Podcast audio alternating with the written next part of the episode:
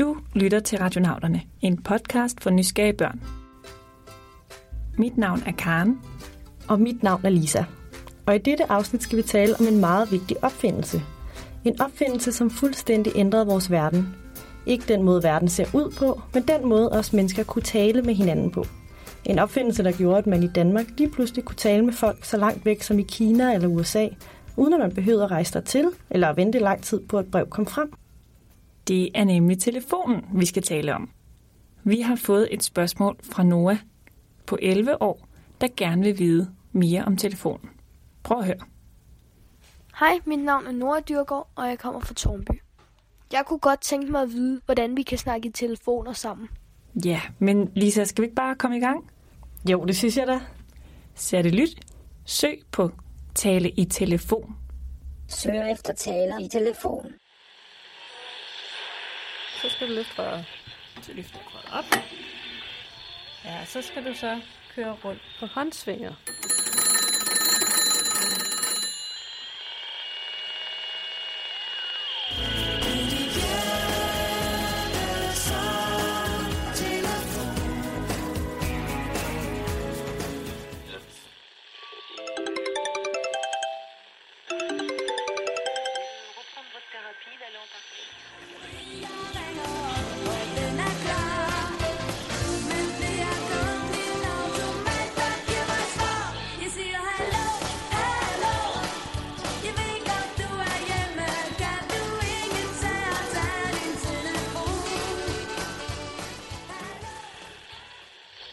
Har du nogensinde tænkt på, hvordan man kunne tale med hinanden på afstand, før telefonen blev opfundet? Måske råbte man bare mest til hinanden. Hallo! Hallo! Hey, kan du høre mig? Nej, det var nok ikke helt sådan, det foregik. Heldigvis er der jo eksperter, som ved meget mere end os om det her. Ja. Det er nok meget heldigt. Og en af dem er Ewa Wistoft Andersen. Hun er historiker og museumsinspektør på et museum, der hedder Enigma. Det er et post- og telemuseum. Det her. Og her viser Ewa mig rundt i museets lager. Og nu har vi taget telefonen med ud. Her er fyldt med meget gamle telefoner i forskellige størrelser. Jeg spurgte Ewa, hvordan kommunikerede man før telefonen blev opfundet? Jamen altså, der var jo forskellige muligheder. Primært så har man skrevet breve til hinanden. Og faktisk var det sådan, at her omkring, hvor telefonen kommer til Danmark, øh, at der er vi oppe på øh, otte daglige ombæringer i København. Så du kunne otte gange om dagen få bragt øh, post ud. Så man kunne altså både sende og modtage post otte gange om dagen. Så hvis nu man havde en aftale med nogen, og man vidste, man blev forsinket, så kunne man faktisk sende et brev med posten øh, og sige, at man først kom senere om aftenen. Det lyder jo næsten som en slags sms-service. Ja, men det her var jo så kun i København. Så hvis man øh, boede i Jylland eller uden for København, så kunne man ikke bare sådan lige få fat på hinanden. Der kunne det godt tage lang tid for et brev at komme frem. Så da telefonen kom til Danmark for ca. et hundrede og tredive år siden, så var det altså en gigantisk omvæltning for jeres tiboldeforældre, må det blive. Hvis altså jeres tiboldeforældre var rigtig rige, for det at få en telefon derhjemme, det kostede knaster. Da Københavns Telefonselskab de åbner i atten enogfirs, der sætter man... Øh, I udgangspunktet har man sagt, at det skulle koste to hundrede og halvtreds kroner om året at have telefonen. Det sætter de så ned til et hundrede og halvtreds kroner om året. Men det er rigtig mange penge. Så det kan godt være, at et hundrede og halvtreds kroner ikke lyder af så meget. Men pengene var meget mere værd dengang. Så i dag vil man for de samme penge kunne købe to eller endda tre nye iPhones om året. Og derfor var der altså meget få personer, der havde råd til en telefon i starten. Og der var altså heller ikke mange, man kunne ringe til, hvis man var så heldig at eje en telefon. Udover det, så var det altså heller ikke lige til det her med at få fat i folk, for man ringede ikke bare direkte op. Man skulle igennem noget, der hedder en central. I dag, der ringer vi jo direkte til hinanden, og uden at tænke over, at, at der engang har været nogen, der, der forbandt os sådan rent fysisk. Dengang, der havde man simpelthen nogle kvinder ansat. De hed telefonistinder. Dem havde man ansat til at sætte folk i kontakt med hinanden. En central er grundlæggende bare et, et stort bord med nogle, med nogle store tavler foran og en masse ledninger. Hør her, hvordan det foregik. Og nu har vi taget telefonen med ud. En stor, tung, sort, gammeldags telefon. Og så har vi en central, og øh, den har sådan en, en stor kasse på sig. Og på den kasse, så er der ligesom to felter. Jamen i det første felt, der er der ligesom sådan nogle metalklapper, øh, og de kan falde ned. Og bag ved de klapper, der er der et, et nummer fra et til femogtyve, for det her det er en ganske lille central. Der er kun femogtyve telefonabonnenter på den. Okay, det Eva fortæller her, det er, at der er femogtyve, der har en telefon derhjemme, som der kan forbindes via den her central. Så skal du på den her gamle telefon, så skal du løfte røret. Så løfter jeg røret op. Ja, og så skal du så køre rundt på håndsvinger. Inde på centralen, der falder så klappen, metalklappen, fra dit nummer ned. Og jeg er nummer fem. Du er så nummer fem i dag. Og jeg, tager, jeg er telefonist inde, så jeg tager den ledning, der er tættest på nummer fem, og så sætter jeg den i hul nummer fem. Så tager jeg mit rør, jeg har her på centralbordet, og så kan jeg snakke med dig. Jeg vil sige central. Og jeg kunne godt tænke mig at tale med øh, Noah, som er nummer fjorten. Så trækker jeg den anden del af den ledning, jeg har øh, forbundet dig og mig med. Den, den trækker jeg op og sætter i nummer fjorten. Så her i det her klip leger Eva faktisk telefonist inde, og hun gør det job, som damerne gjorde dengang på centralen, med at forbinde mig og Noah med hinanden via de her ledninger. Så jeg har et håndsving ned under mit bord, og det drejer jeg rundt på. Og så ville det ringe ude ved Noah, og han kunne tage telefonen. Det er lidt på en anden måde end i dag. Altså, der er meget, øh, der er meget arbejde i det for, for de her telefonistinder. De skal både øh, dreje på håndtag og forbinde ledninger, og, og der var både larm og støj inde i sådan en central, når der sad en masse damer og forbandt forskellige mennesker. Mm. Det var ikke noget med bare at trykke på en knap. Nej, det er lidt lettere i dag, må man sige. Men ja, til sidst så kom vi igennem til Noah.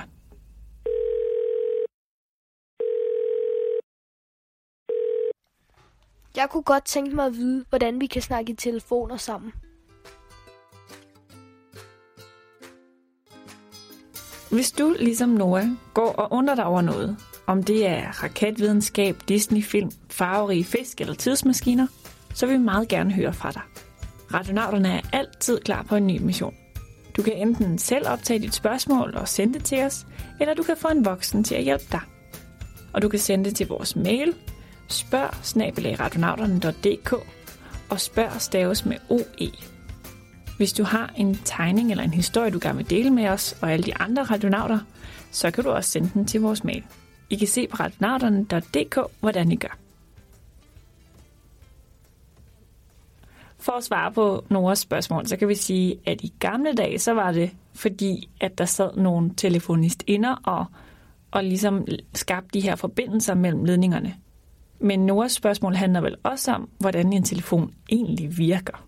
Altså, hvordan stemmen kan rejse gennem de her ledninger.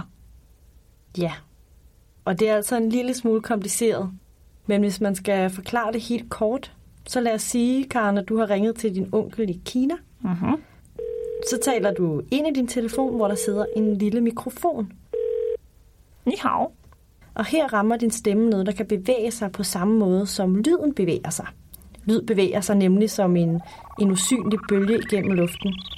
Og lige på den anden side sidder der en lille magnet, der bevæger sig med lyden, og som kan lave din stemmes lydbølger om til elektriske bølger. Og det smarte ved de her elektriske bølger er, at de kan bevæge sig igennem ledninger lige så hurtigt som lyset. Og på den måde kan de nå hele vejen til Kina i løbet af nul komma fem. Og når din stemme, der er lavet om til elektriske bølger, så kommer frem til din onkel, så rammer de bølger en magnet i hans telefon, som laver dem om til lydbølger, som han kan høre. Mm-hmm. Ja, det er ikke helt let, men faktisk så kan man prøve at lave en telefon derhjemme. Og det gør man ved at sætte en snor imellem to konservesdåser, altså i bunden af dem. Så skal man holde snoren helt stram. Det er meget vigtigt for, at det virker. Mm. Øh, fordi snoren er nemlig ledningen, som lyden kan bevæge sig igennem. Og så, øh, og så taler den ene ind i konservesdåsen, og så skal den anden holde den anden konservesdåse op til øret. Og så kan man faktisk høre det. Det synes jeg, I skal prøve derhjemme. Det er ret sjovt faktisk, at det virker. Men nu er det tid til en udfordring. I skal se, om I kan gætte, hvad der laver denne her lyd.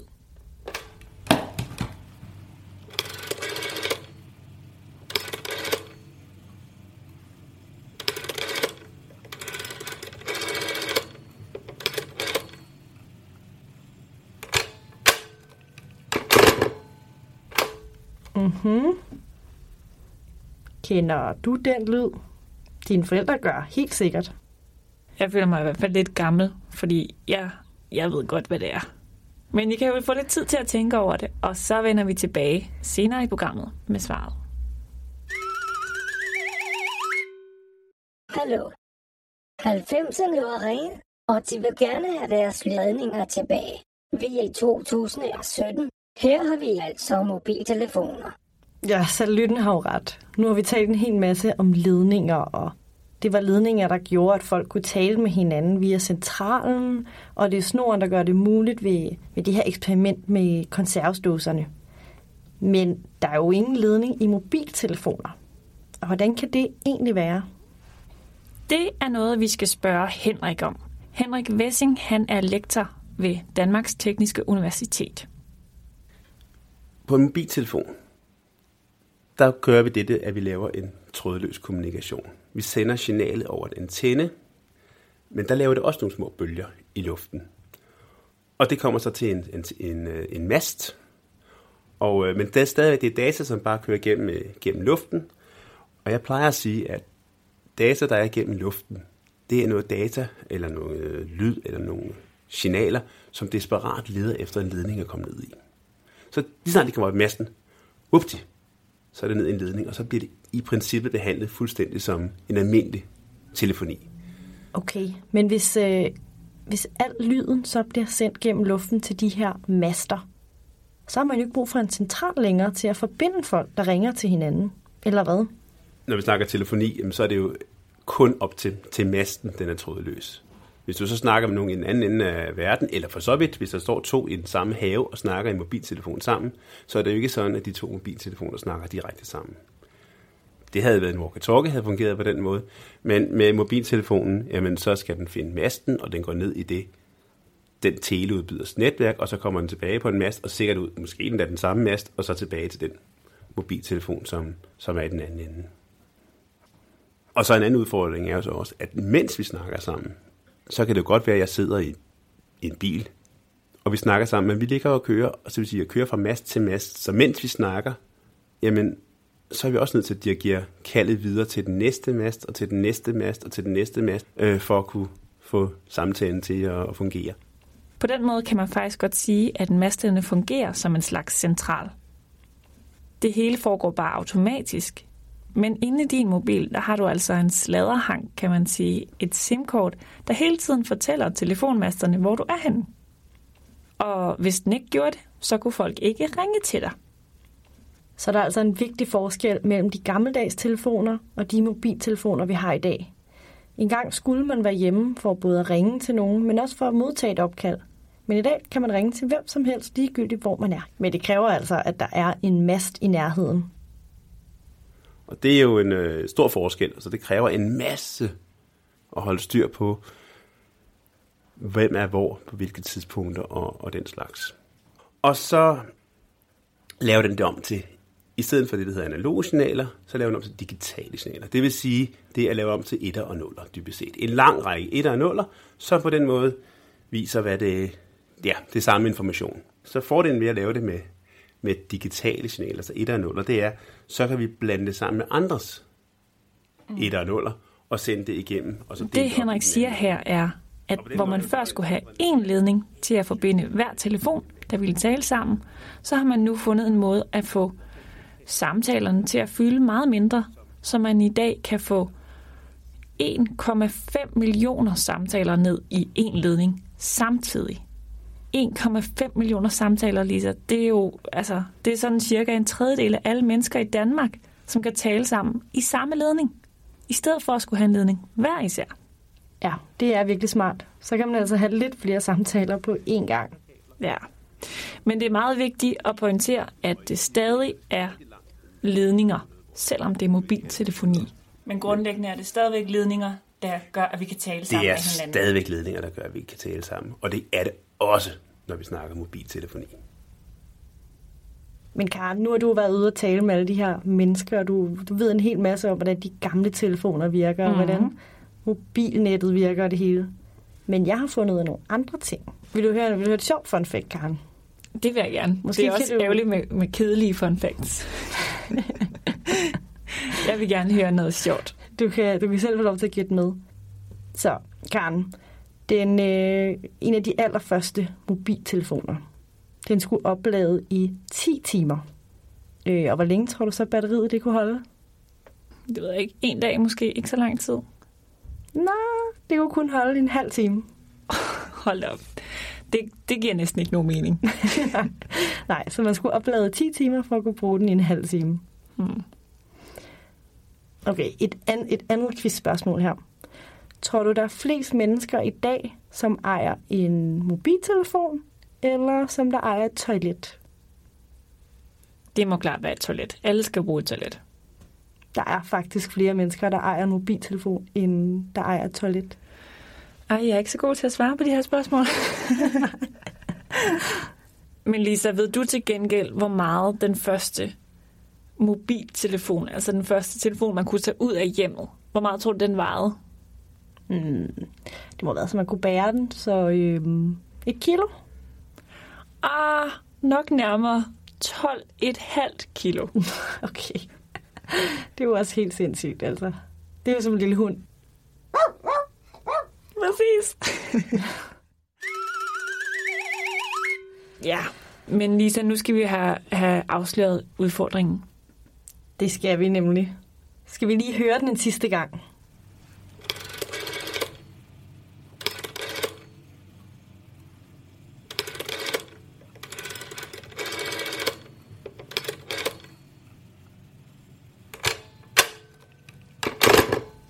Karen, vil du øh, afsløre, hvad det er?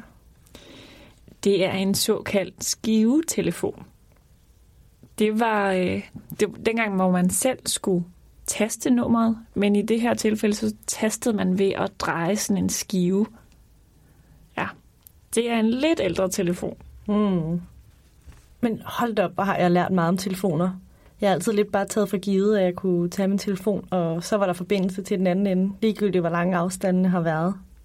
Noget, jeg også synes er lidt sjovt, det er, at det stadigvæk er ledninger, der forbinder os. Ligesom det var dengang i rigtig gamle dage med telefonistinderne.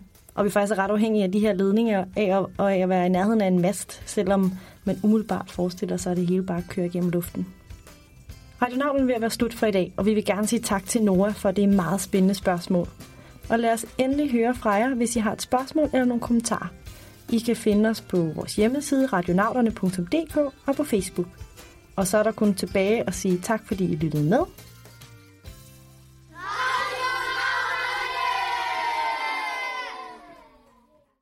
Afsnittet er produceret af Karen Birkegaard og Lisa Bay.